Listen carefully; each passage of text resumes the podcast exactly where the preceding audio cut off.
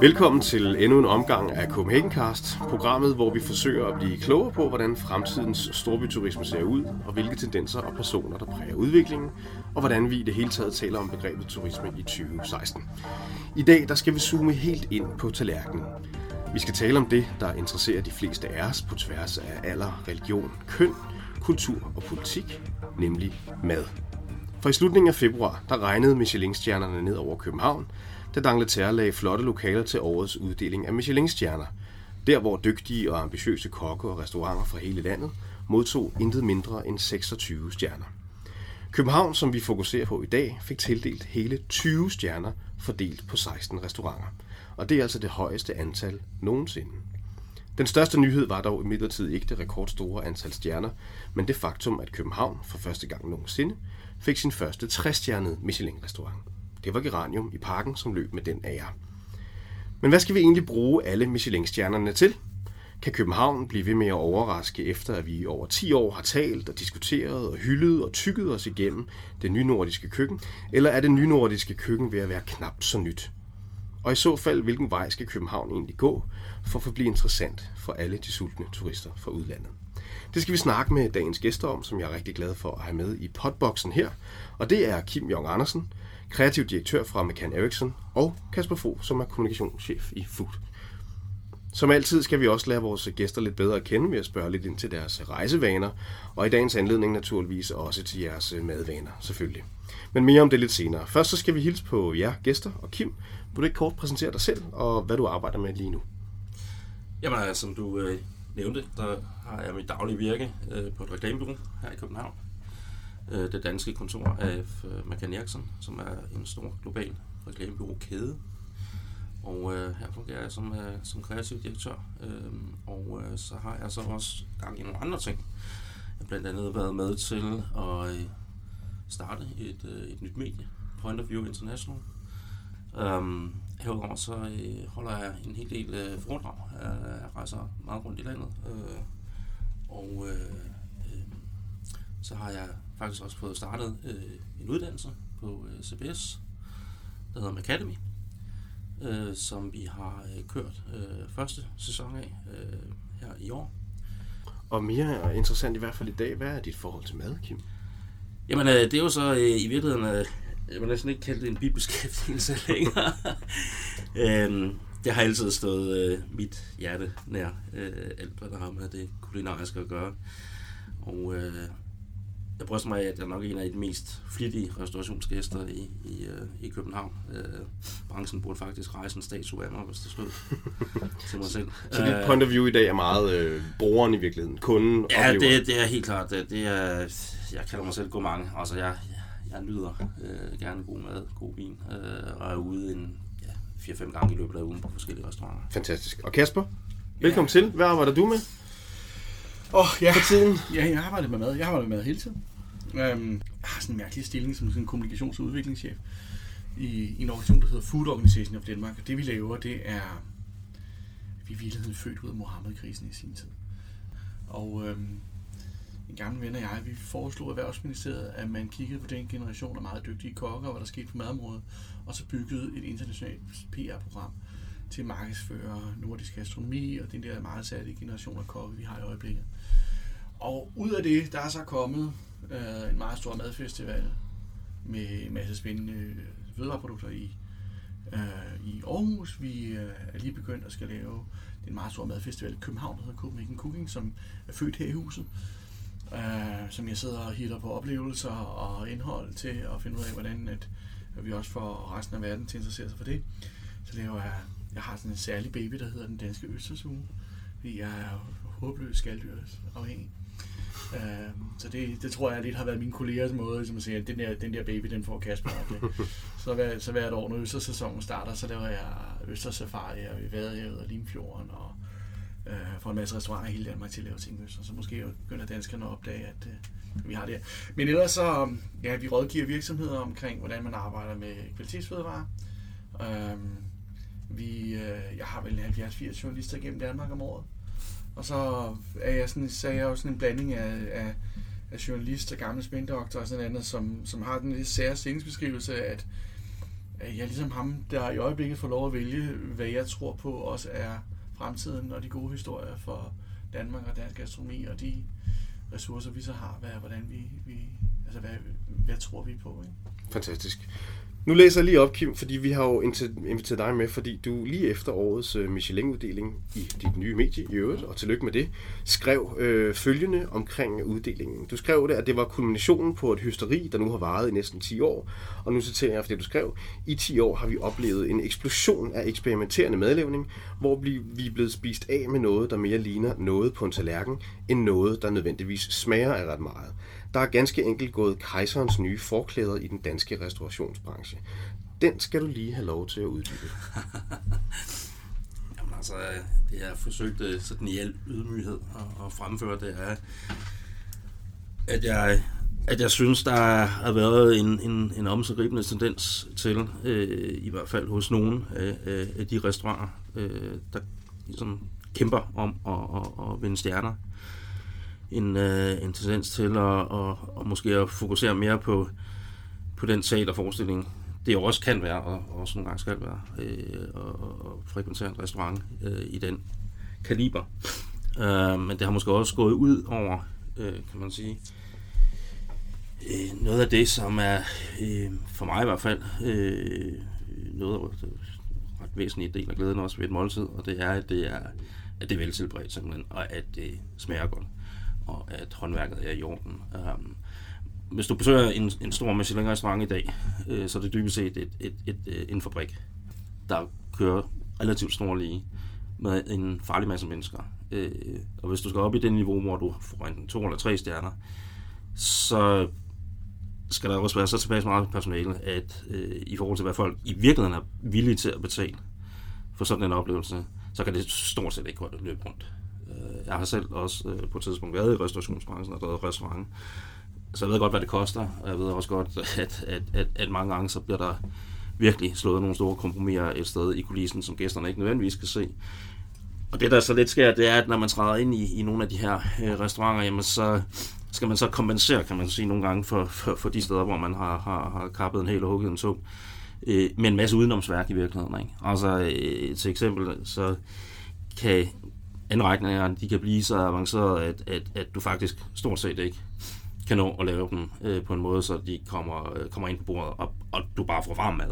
Altså, det er sådan et ret hyppigt fænomen, faktisk. Men er det ikke netop den her eksperimenterende mad og den store hele oplevelse, som du i virkeligheden også kalder det i din artikel, som inkluderer oplevelsen af personalet, design og interiør, som nok også er det, der tiltrækker turisterne, det som er sådan det spændende og oplevelsesdelen i det, eller hvad?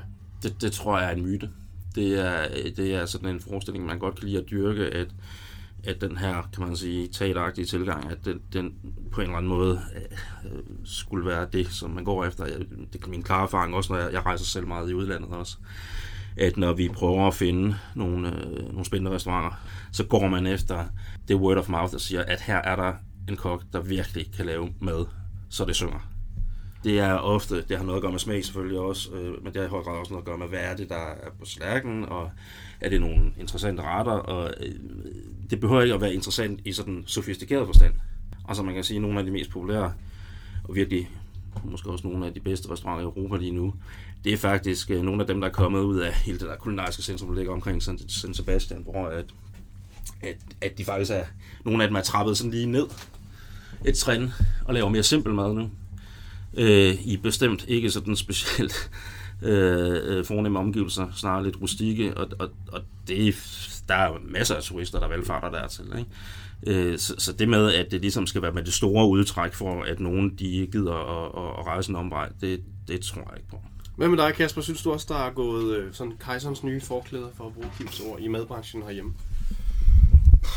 Jeg er måske lidt ødelagt af, at jeg har arbejdet så meget med mad i så mange år. Jeg har også været madmester, og jeg ser det mad som oplevelsesindustri. Og der er en del af oplevelsesindustrien, som laver ting, folk godt kender. som DR drama. Så laver de taxaer, så laver de sådan nogle ting med danskere, vi godt kender, middelklasseproblemer og alt muligt andet. Ikke? Og det gør de ganske godt og ganske fint, og det er også det, folk vil se fredag og lørdag aften. Og på samme måde, så er der i madbranchen jo også restauranter, som laver med godt håndværk, gode råvarer, relativt gode oplevelser. Dem er der flest af. Og de der restauranter, som laver meget eksperimenterende, avantgarde-agtige oplevelser i mad, det er måske 10, 12, 15 restauranter. That's it. Men er det ikke også dem, der løber med opmærksomheden primært? Jo, bare så hvis man ser på sådan restaurantbranchen som sådan, og så siger, at det er, sådan, at det er stukket af for den, så tror jeg, det synes jeg, nej, det synes jeg ikke rigtig giver mening. Altså man kan sige, den del, og jeg synes sådan set heller ikke, det er det interessante perspektiv, fordi at det med mad, det er sådan der er et stort klassisk, primært europæisk, også japansk, men det er ligesom de store køkkener. Der er stort fransk, et stort italiensk og et stort japansk køkken, og så er der så nogle andre folk i køkkener rundt omkring i verden, som er mindre interessante. Og de har så et rigtig godt etableret håndværk, og det kan så gøres rigtigt i varierende grad. Og det er der så meget af her i verden. Rigtig meget af. Altså, der var fritter og bøffer og gode saucer og så videre, alle mulige steder og sådan. Så skete der det i med sådan luksuskulturen, så fritidssamfund, at der voksede sådan en luksusindustri frem. Ikke? Og det var det, Michelin blev stort på. Ikke? Michelin blev startet som en guide for et firma, der solgte dæk til de 3.000 franskmænd, der havde råd til en bil i 1902-3 stykker. Ikke? Og der skulle man købe benzin på et apotek. Altså. Så det var sådan virkelig en luksusting. Så hvordan definerede man luksus? Man lavede en guide til luksusoplevelser. Ikke? Og det er også det, Michelin-guiden er. Michelin-guiden er ikke en guide til god mad. Michelin-guiden er en guide til luksusoplevelser. Hvilket også er dens problem, og har i virkeligheden været dårlig for København. Men og så på et eller andet tidspunkt i 80'erne, så er der sådan nogle kokke, en frimænd kokke i England, der hedder Marco Pierre White, som beslutter sig for, at det der med mad, han vil gerne arbejde, som man gør i kunstbranchen. Det vil sige, at han vil gerne lave noget, der hedder sådan noget i en avantgarde. Han udfordrer, hvordan man gør tingene på, og han vil forstås på en anden måde. Han vil ikke forstås som luksus, han vil forstås som kulturelt fænomen. Og ud af ham, så er så vokset sådan en lille gruppe af mennesker i verden, som en Heston Blumenthal i London, eller en Ferran Adrià i Barcelona i mange år, eller Roca-drengen i San Sebastian, som taler om. Og så den mest interessante i øjeblikket i hele verden, det er en fyr, der hedder René Redzepi, som har Noma. Og det er noget, man kan sige, og det er inden for det, som der hedder et avantgarde-køkken. Og det der avantgarde-køkken, grunden til, at han er så succesfuld, det er, og København er blevet interessant, det er fordi, at han i virkeligheden er i stand til at samle nogle mange dagsordner i køkkenet. Han vil gerne formidle biodiversitet. Altså behovet for at beskytte naturen, og det vil han gerne formidle gennem den mad, han laver. Så nu kan så spiser du ting, man ellers aldrig kan finde på at spise. Så det er jo faktisk det er et budskab om, at hvor stor naturen er, og det er vigtigt at passe på den. Og hans evne til, altså han holder og sørger også for, at der er plads til studerende og siger nej, når Obama kommer, så er der også en historie om egalitet, en tilgængelighed for alle. Og det koncept, han har skabt, er enormt bæredygtigt, fordi at det er mere interessant end de tidligere koncepter, der har været på avantgarde-scenen. Og det har været sådan noget som i Spanien, at man lavede sådan noget gastromolekylært toulut, som handlede om sansebedrag. Du spiser et jordbær, putter det i munden, du tror, det er jordbær, men han har sprøjtet Campari ind i, så er det bittert, uha, sansebedrag. Det er sådan en, og det effektjægeri, som ligesom optog køkkenet, altså avantgarde-køkkenet, indtil for 10 år siden, kan jeg fandme godt forstå, at folk bliver træt af. Fordi det var i virkeligheden at fjerne madlavning fra naturen, fjerne det fra landbrug, sætte det ind i en meget kunstnerisk sammenhæng, som ikke særlig mange kunne eksekvere særlig godt. Det er jo nærmest sådan en laboratorietilgang til det, ikke? Ja, altså man kan sige, i forhold til laboratorier og videnskab, hvad for nogle videnskaber interesserer man sig for? For 15 år siden interesserer man sig meget for fysik og kemi, primær kemi. Og i dag interesserer man sig for botanik. Og det er forskellige grader af videnskaber, der så påvirker køkkenet. Jeg synes, det er enormt spændende. Og jeg må sige, at jeg er også altid interesseret i folk, der viser nye måder at leve på. Og det er sådan, der ligger inde i denne fortælling om det her nordiske gastronomi, som i øvrigt, og som Michelin-guiden har været enormt dårlig og vrangvillig til at forstå, er en fortælling om, at man kan spise andre ting. At man også i et urbant liv kan rykke naturen tæt på, og sådan nogle andre ting. Men jeg er måske også, for alt for lang tid siden holde op med at forholde mig til en måltid som en god oplevelse. Det er sådan det jeg skulle have for mange måltider til rigtigt, det interesserer mig ikke. Det interesserer jeg også det nye. Men du markerer Kim. Jamen altså, der er jo nødt til at sige, at restauranterne er jo til for gæsterne. Gæsterne skal kunne nyde et godt måltid, ellers er der ikke nogen pointe i at drive restaurant. Og der må jeg også bare sige, at to ting i virkeligheden. Den ene ting, det er at hele den her nye nordiske bølge, og det at hype den op på det niveau, hvor den også skal kunne få stjerner, det har og får også nogle uheldige konsekvenser for hele vores madkultur, og specielt for det håndværk, der kan videreføres gående fremad i restaurationsbranchen. Det kommer jeg lige tilbage til. Altså det som jeg synes, der er det store bedrag, det var også bedraget i virkeligheden i det molekylære køkken, det er, at hvis du vil op på det her niveau, hvis du vil være Noma, så kommer du til at skulle bruge så mange penge på at skabe forestillingen og rammerne og have personalet. Og det gør, at du dybest set serverer skodmad med skodråvarer og forklæder det, som om, at det er noget, der skulle være noget særligt. Men prøv at, der er ikke noget særligt i din mælkebøtte, det er bare noget så at sige. Og der er i hvert fald ikke noget særligt at sidde og æde mælkebøtten til 1.800 kroner. Så er man ude i en eller anden form for underlig selvbedrag, gæsten og restauratøren imellem, i min optik. Og der, hvor jeg tror, at det får nogle uheldige konsekvenser om nogle år, det er, at vi kan se rigtig mange af de unge kokke, de vælger også den her vej. Og der er meget, meget få af de kokke tilbage i byen, som kan det klassiske danske borgerkøkken, det vi burde være stolte af, som er unikt dansk. Det håndværk, det er simpelthen ved at forsvinde. Og det synes jeg er synd og skam, fordi jeg synes, det er en vigtig del af vores kulturarv og vores restaurationstraditioner, der et eller andet sted fader ud der. Noget af det, som faktisk gør det unikt at komme til Danmark, fordi jeg kan sgu spise den et eller andet sted. Jeg kan sgu spise den form for madlavning mange andre steder rundt omkring i verden. Altså, man kan også se de restauranter, som virkelig trækker fulde huse i København i dag. Også mange af de steder, hvor jeg selv kommer. Jamen, det har jo ikke en bjælle at gøre med det danske køkken. Altså, det er det franske, det italienske, det er alle mulige typer af køkkener, hvor du også kan tage til en hvilken som helst metropol i Europa næsten, og så kan du finde tilsvarende gode køkkener. Men hvis man kigger på det også i en kommunikativ perspektiv, nu er vi begge to professionelle og dygtige kommunikatører med mange år på bagen. Hvis det her også skal sættes ind i en ramme, hvor man profilerer Danmark og profilerer København, ja, og også gerne vil tiltrække nogle mennesker, hvad så ifølge dig, Kim, vejen at gå? Skal man skrue ned for det nynordiske og den fortælling, som det jo også har været om nogle innovative mennesker og noget udvikling og nogle ting, eller skal man ændre vægten på det? Jeg synes det nynordiske køkken, det er et eller andet sted. Altså, det er et postulat. Jeg synes, det er noget helt andet, hvis man tager op til Sverige, hvor der ligger et sted, som hvis navnet jeg nærmest ikke kan udtale, Fäviken, tror jeg det hedder. Fäviken. Der har du en restaurant, der bliver drevet på landets præmisser, på terroirs præmisser, kan du sige. Fordi den ligger smack in the middle out of fucking nowhere, ikke? Langt ude på landet. Og hvor man i langt højere grad har en autenticitet i den måde, man omgås både råvarer på, og den måde, man serverer maden på, og så videre. Det hænger meget bedre sammen, at stille sig op i Indre København, og stå og kalde sig nynordisk. Altså, det synes så, jeg, det er et eller andet sted et postulat. Men hvad skulle det så være? Hvad ville det være dit bud på en gastronomisk fortælling for København? Jamen, jeg synes, at det København, det trænger til, det er, at man ligesom finder lidt tilbage til nogle rødder, hvor man kan sige, jamen, det er sgu unikt dansk. Det er unikt at komme til nogle restaurationer her i byen, hvor at man rent faktisk dyrker et dansk køkken, og dansk køkken er sgu mere end bare smørbrød. Mm. Men det er ved at gå i glemmebogen et eller andet sted. Så der er jo ikke noget, der hedder dansk køkken, min ven. Det er jo noget sludder. Altså, vi var et meget, meget fattigt land, hvor folk spiste grød.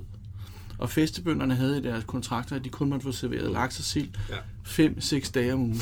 Når du læser gamle kogebøger og ser, hvad folk spiste i gamle dage, de spiste noget lort. Og vores idé om kødpreservering, det var, at man saltede, og så hængte man op i skorstenen. Det smagte hårdt og ondt og røg.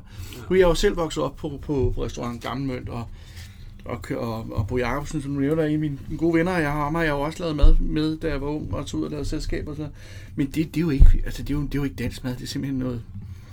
Men så kan du gå tilbage til 70'erne, og så satanovel-kusiner og så videre, ikke? Altså, der skete der jo rent faktisk også. Altså, der kan man sige, der synes jeg faktisk næsten, hvis man går der tilbage til, i forhold til, hvad folk spiste, der er du ret. Altså, det var proletarmad eller andet sted, ikke? Den revolution, som han lavede, ikke Bo, men især med Lauterbach og Gericke og nogle af de andre gamle store kokke, ikke? Var i virkeligheden noget, der havde større en større impact, tror jeg, i forhold til at udvikle restaurantkøkkenet på det tidspunkt, end det her nye nordisk har nu. Fordi jeg synes i virkeligheden bare, at det nye nordisk, det er en afart, det er en variant af noget, man ser mange andre steder også. Men køber du... Det vil jeg også gå ind i, fordi det du ser andre steder... Nu, altså, det er jo heller ikke rigtigt. Jeg mener, også hvis du går ned i selve oplevelsen, så mener jeg, at det madsprog, som René Redzepi og hans generation, Claus Henriksen på Dragsholm, Christian Puglisi, Matt Orlando, Victor og Samuel nede på bror, det mener jeg saftsus med ikke, du finder nogen andre steder i verden. Jeg kunne fandme godt, altså, Daniel... Nej, du finder det ikke i forhold til ingredienserne nødvendigvis og tilberedning og så videre, men du finder det i filosofien, fordi altså, for mig der er lige så meget en tilgang til det at lave mad, og den måde man gerne vil lave mad på. Så er der jo en ny tilgang til mad, som resten af verden tager til sig. Det har der været i hvert fald i nogle regioner, ikke? Og det er bare der, hvor jeg så igen i stilfærdighed siger, at jeg synes, at den tilgang har i min verden. Og nu siger jeg det også, fordi at præcis. Jeg bruger trods alt en hel del af mine sparsomme midler på at gå ud og spise. Og jeg synes, at man som gæst har et krav om, at det, man bliver serveret, i de lejre, vi taler om her. Det fandt folk mig i orden. Og der mener du prismæssigt også? Der mener jeg også prismæssigt. Der er altid noget, der hedder value i forhold til money. Sådan er det bare. Og når man så prøver i virkeligheden, i erkendelse af, at det kan man nok i virkeligheden ikke få til at hænge sammen det regnestykke, og det kan man jo ikke. Der er jo ikke nogen af de Michelin-restauranter, vi har i Danmark, som er storartede forretninger. Det er lortedårlige forretninger. Den seneste, der fik 3 stjerner, nemlig Geranium, han var ved at gå på røven for anden gang. Eller tredje gang, hvis ikke Lars Seier var kommet forbi med en pose penge, ikke? Nu, jeg pauser. Du får lige et sidste ord her, Kasper. Der er flere af de ting, du skal have fat i. Du siger også det der med, at en god restaurant er på gæstens præmisser. Nej, altså det er et godt kafeteria, du beskriver. Altså når jeg går ned til René Redzepi og beskriver, altså, så skal det fandme ikke handle om, hvad jeg gerne vil have den dag og sådan andet. Så går jeg ned hos en af de bedste madhjerner i verden, i sin generation, og så vil jeg da se, hvad han kan. Så jeg synes det der med, altså, jeg synes ikke, du kan beskrive restauranter som noget, der handler om gæsten. Det er der nogle steder, der gør, når jeg går på Bistro Bohème og vil have rørt tatar, så vil jeg godt have rørt tatar. Men det der ved Gud ikke en tilgang, jeg går til hverken Rasmus Kofod eller René Redzepi med. Så vil du gerne overraskes. Nej, jeg vil se, hvad det er, de her mennesker kan, som... Og så synes jeg i øvrigt, altså nu snakker du om det gode håndværk, fordi jeg voksede også op sådan en klassisk fransk. Men at drive restaurant er jo ikke kun fordi og der lærte vi at pushere og stege og gøre et eller andet. Det håndværk, der findes i dag, med altså hvad du skal kunne for at kunne lave mad i dag, indeholder så langt meget mere teknik, end det gjorde før. Så på mange måder, så synes jeg, at nogle af de steder, som du også implicit refererer til, jo demonstrerer en langt større viden. Jeg kan da love dig for, at Bo Jacobsen, der ved Gud ikke ved, hvilken kernetemperatur en pikvarefilet skal have for at være glasblank stadigvæk. Altså, så står han og tænker, bum, bum, bum, bum, den simmer lidt i siden, ikke? Du spørger den til unge generation, så kommer de med 53,2 grader lige med det samme, ikke? Fordi at mængden, det der skal til for at kunne være kok på topniveau i dag, er noget helt andet, end det var i 70'erne. Det er sådan det, der sammenligner en mekaniker fra 30'erne og en mekaniker i dag. Der er sket noget teknisk, som har flyttet faget. Men det er jo så den måde, du vælger at definere det på helt subjektivt, og som andre, de som dig også vælger at definere det på helt subjektivt. Og det er fint nok, men hvis man ønsker at definere sit køkken, og hvis man ønsker at definere restaurantscenen på den måde, det har jeg ikke nogen problemer med. Jeg siger bare, at fra min optik, så er der nogle andre ting, som er gået tabt, og som jeg synes, vi kommer til måske at savne på et tidspunkt, i forhold til netop at kunne fremhæve vores egen art i langt større grad, end tilfældet er. Fordi der er bare, altså det nye nordiske køkken er træt. Det er ikke en noget, hvor man sidder og hisser sig op. Som sagt, jeg kommer i de fleste steder rundt omkring i Europa, og når man sidder og taler om restaurantscenen i København, så er der sgu ikke nogen, der længere sidder og hisser sig op over det nye nordiske overhovedet. Jeg trykker lige pause på en debat, som syder jo, og vi skal jo ikke nødvendigvis løse sådan situationen for restauranterne i byen. Vi skal gerne også tale om, hvordan formidlingen af det også foregår ude i den store verden, hvor vi jo må tørt konstatere, at lige præcis fortællingen og forvandlingen og i virkeligheden nyhederne og innovationen, som også har drevet det, har trukket rigtig, rigtig meget sådan nyhedsopmærksomhed, og der er faktisk sket noget nyt. Men Nu rykker vi faktisk lige over til noget andet og vender tilbage til det om lidt, fordi det vi jo også arbejder med her, det er jo at tale om turister og tale om gæster i byen og deres oplevelser, og vi inddeler dem jo i nogle segmenter, så derfor har vi jo også en rejserunde. Så nu kan I lige trække vejret i forhold til næste runde i boksekampen, og så spørger jeg lige nogle spørgsmål til jer hver omkring sådan noget med favoritbyer, hvor I er. Så Kim, vi starter lige med dig. Har du en favoritby, og hvorfor? I Europa eller i verden? I hele verden. Okay. Ja. Jeg er meget glad for New York. New York? Hvorfor det? Jeg synes, der har du... Altså, det er jo et eller andet sted den ultimative smeltedeal, ikke? Jo. Okay, altså, og hvad med sådan at være connected, når du er ude? Er du en social... Nu ser jeg der jo forskellige steder at være på. Kommunikerer du, når du rejser, eller kobler du fra? Ja, det kommer meget ind på, i hvilken forbindelse der er. Nogle gange der er sammen en gastrotur, og det gør jeg jo ofte alene. Så i andenlovs Danmark, så er det ikke noget, jeg skilter med. Okay. Jeg gør det ofte, jeg blogger også en del, og Instagram og så videre, ikke? Hvis det er på restauranter i København, det kan lige gå an, ikke? Men sådan, de helt store ture der, dem holder jeg helt for mig selv. Okay. Og hvad med sådan at finde og grave viden frem omkring destinationerne? Er du den klassiske rejsebogstype, eller får du dine informationer fra dine netværk? Og... Jamen altså, jeg er jo så privilegeret, at jeg kender mennesker i de fleste byer, så det er jo noget med at ligesom hægte sig på nogle af de lokale, ikke? Tips og tricks. Altså, jeg kan godt lide at gå på udforskning og finde nogle steder, som måske ikke er alt for overrendt. Off the beaten track. Ja. Yes. Hvad med dig, Kasper? Har du en favoritby? Og hvis så, hvorfor? Jeg har sådan nogle flere, ikke? Altså, jeg synes, Stockholm om sommeren. Stockholm skærgård om sommeren, det synes jeg er paradisisk på en eller anden måde, ikke? Altså, de er så røvsyge, som alt i Sverige er i marts. Det er så fantastisk, at Stockholm i august, ikke? Og hvad med dig? Du er også en kommunikerende fyr, jo. Er du kommunikerende også, når du rejser, eller ja, det tror jeg. Hopper du af? Du er bare sådan, altså, jeg er meget glad for Rom og Venedig. Jeg har bare sådan Venedig for kunst, ikke? Og Rom som sådan en... så det er sådan, at det tror jeg sådan, at... Men ja, jeg tror, jeg deler flittigt. Nu er jeg også en del af sådan en venstrefløjsmiljø, og jeg elsker at drille den med billeder af langhåret mad og mærkelige viner og sådan noget, ikke? Jeg er sådan en skamløs champagne-socialist. Og hvad så med det her med at finde frem til det, man i virkeligheden gerne vil opleve, det man leder efter? Er det noget, du sådan graver dig ned i, eller benytter du det også ligesom af tips og tricks og netværk, eller hvad? Jamen altså, madtingene, altså for eksempel med madtingene, så er det sådan noget med, at så tager jeg fat i nogen i netværket og siger, hvor, altså hvis jeg skal spise i Milano, hvor går man så hen i? Hvad er sjovt nu? Hvem har et godt koncept? Og, så det er meget netværkstingen der. Så har jeg en god ven, der hedder Joe Warwick, som udgiver en guide i England, der hedder Where Chefs Eat. Og den er bygget på interviews med andre kokker, om hvor kokkene går hen. Altså, fordi sandheden er, at jeg synes, det er ret kedeligt at spise dyrmad. Altså, det er ikke fordi, jeg ikke kan lide smagen og så videre, men jeg synes, det er ret kedeligt at sidde i 4 timer og få 22 retter der. Og hvis man har en dejlig dag med, kan man ikke rigtig røre ved hende og grine. Og jeg synes, det er rejsesfuldt. Jeg synes, de fleste fine dining-oplevelser behøver jeg kun have et par gange om året.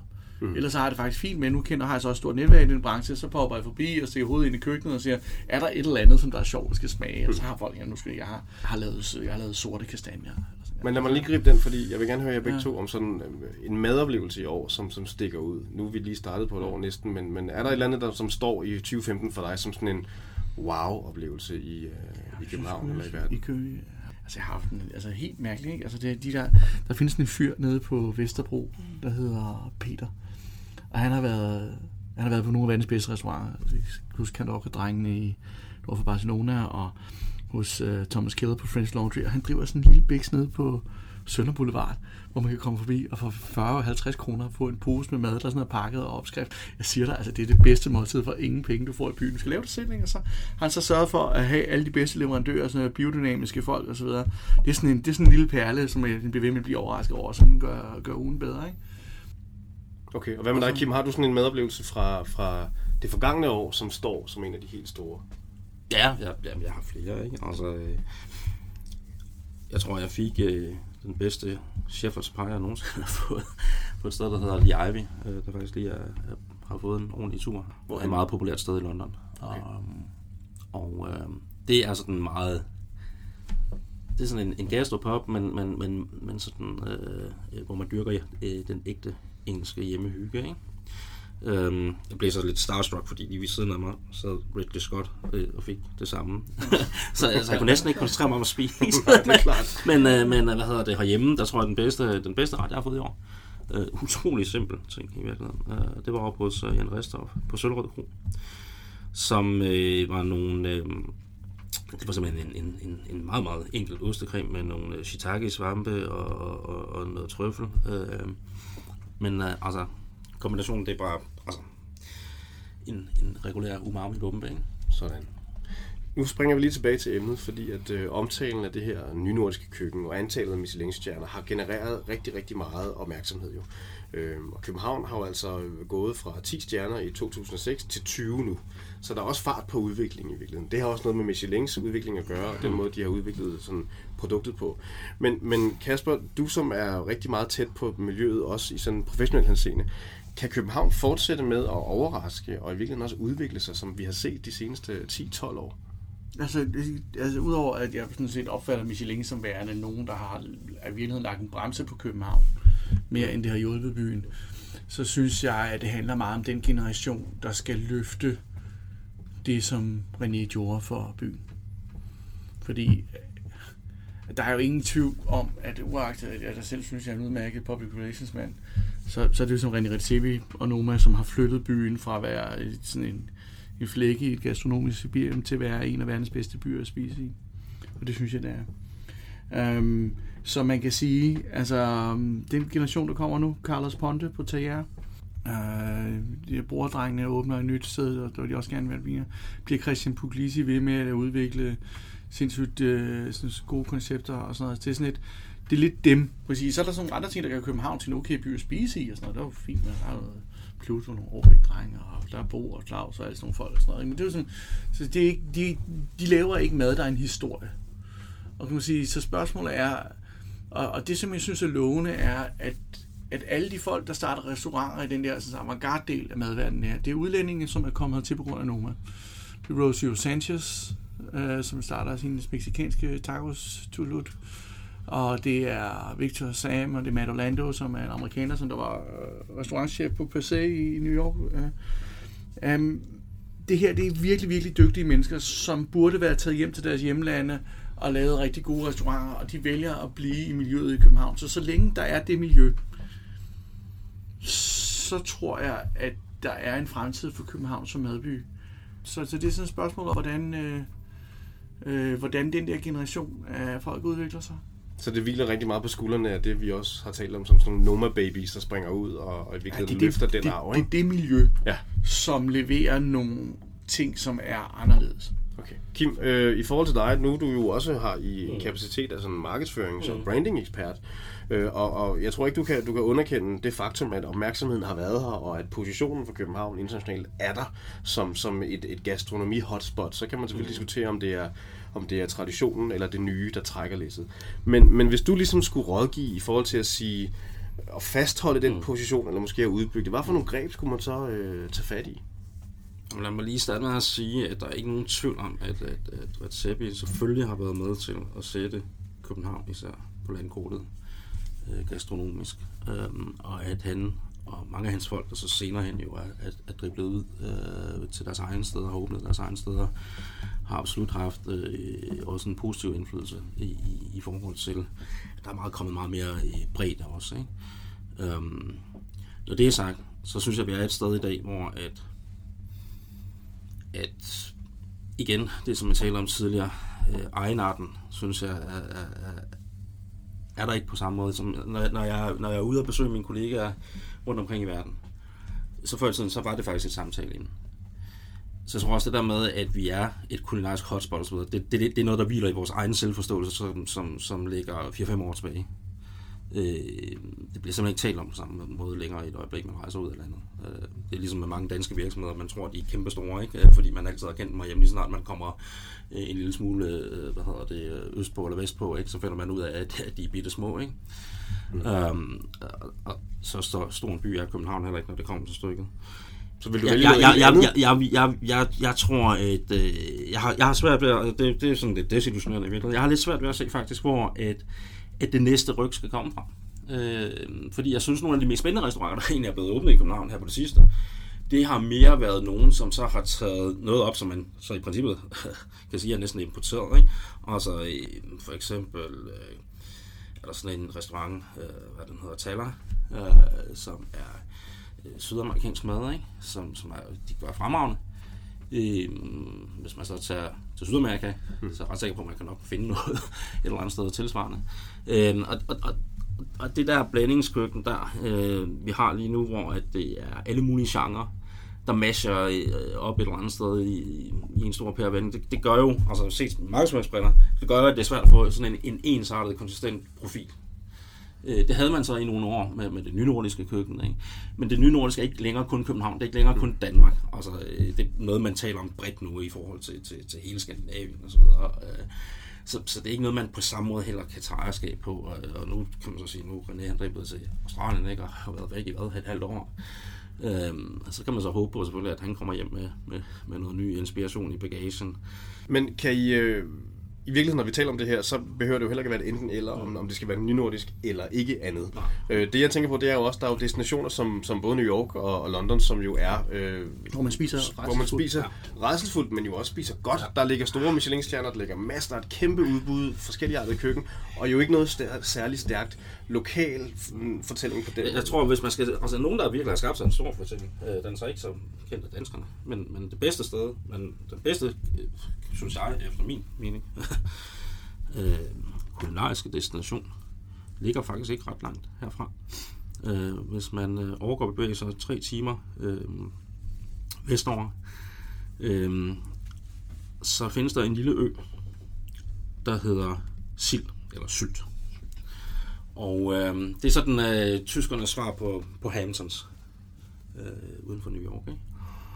Det er nok det sted, tror jeg, i hvert fald i Nordeuropa, hvor de har flest Michelin-stjerner per kvadratkilometer. Det er en ret lille ø, men der er rigtig mange stjerner faktisk. Ja. Jeg tror, de har en 15-16 stykker, bare på den der lille ø, ikke? Præcis. Og det er så spidseklasse i forhold til, hvad man oplever, synes jeg, i København. Men jeg synes simpelthen, det er på et andet niveau, der de excellerer simpelthen mere. Nævnte du San Sebastian før, og fordi San Sebastian tror jeg på mange måder også rummer svar på, hvordan København bliver.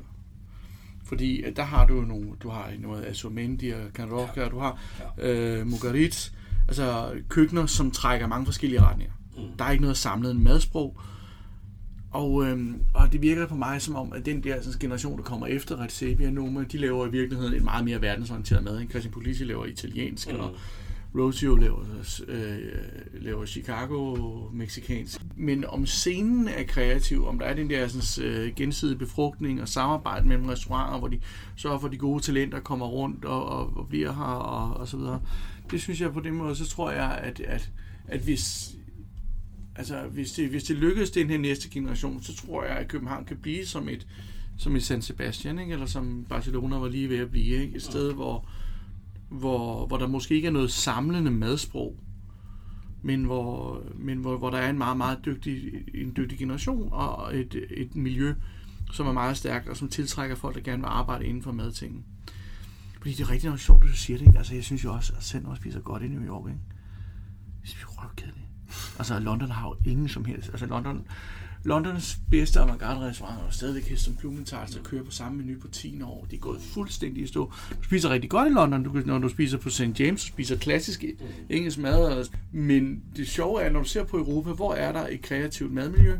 Der er i Italien omkring Massimo Bottura og, Erik Skabin oppe i Torino. Du har San Sebastian, lidt Barcelona stadigvæk, og så har du København. Fordi guderne skal vide, at der er mange penge i London, ikke? Og mange penge i New York. Men det oversætter sig ikke nødvendigvis til at det også er en interessant by at spise i. Nej, jeg synes faktisk, at der har nogle pointe. Altså de gange, hvor jeg har spist fine dining på 52-stjernet i New York eller London, så har det været en meget, meget tam og utrolig forudsigelig omgang, ikke? Hvor man sidder sådan lidt bagefter og tænker, ikke? Altså, der er nogen, der har været meget rundet hernede med de stjerner, ikke? Venner, vi nåede næsten en enighed her til sidst, som jeg egentlig vil bruge anledning til at sige tusind tak for det, og vi fik også lavet lidt citybashing af nogle andre, så det er jo også i sig selv en stærk pointe. Tusind tak, fordi I ville komme, og tak til jer, der lyttede med derude, og den her diskussion kunne vi blive ved med i lang tid. Den er relevant, den er aktuel, og vi vil gerne vende tilbage til den senere, men tak fordi I kom begge to.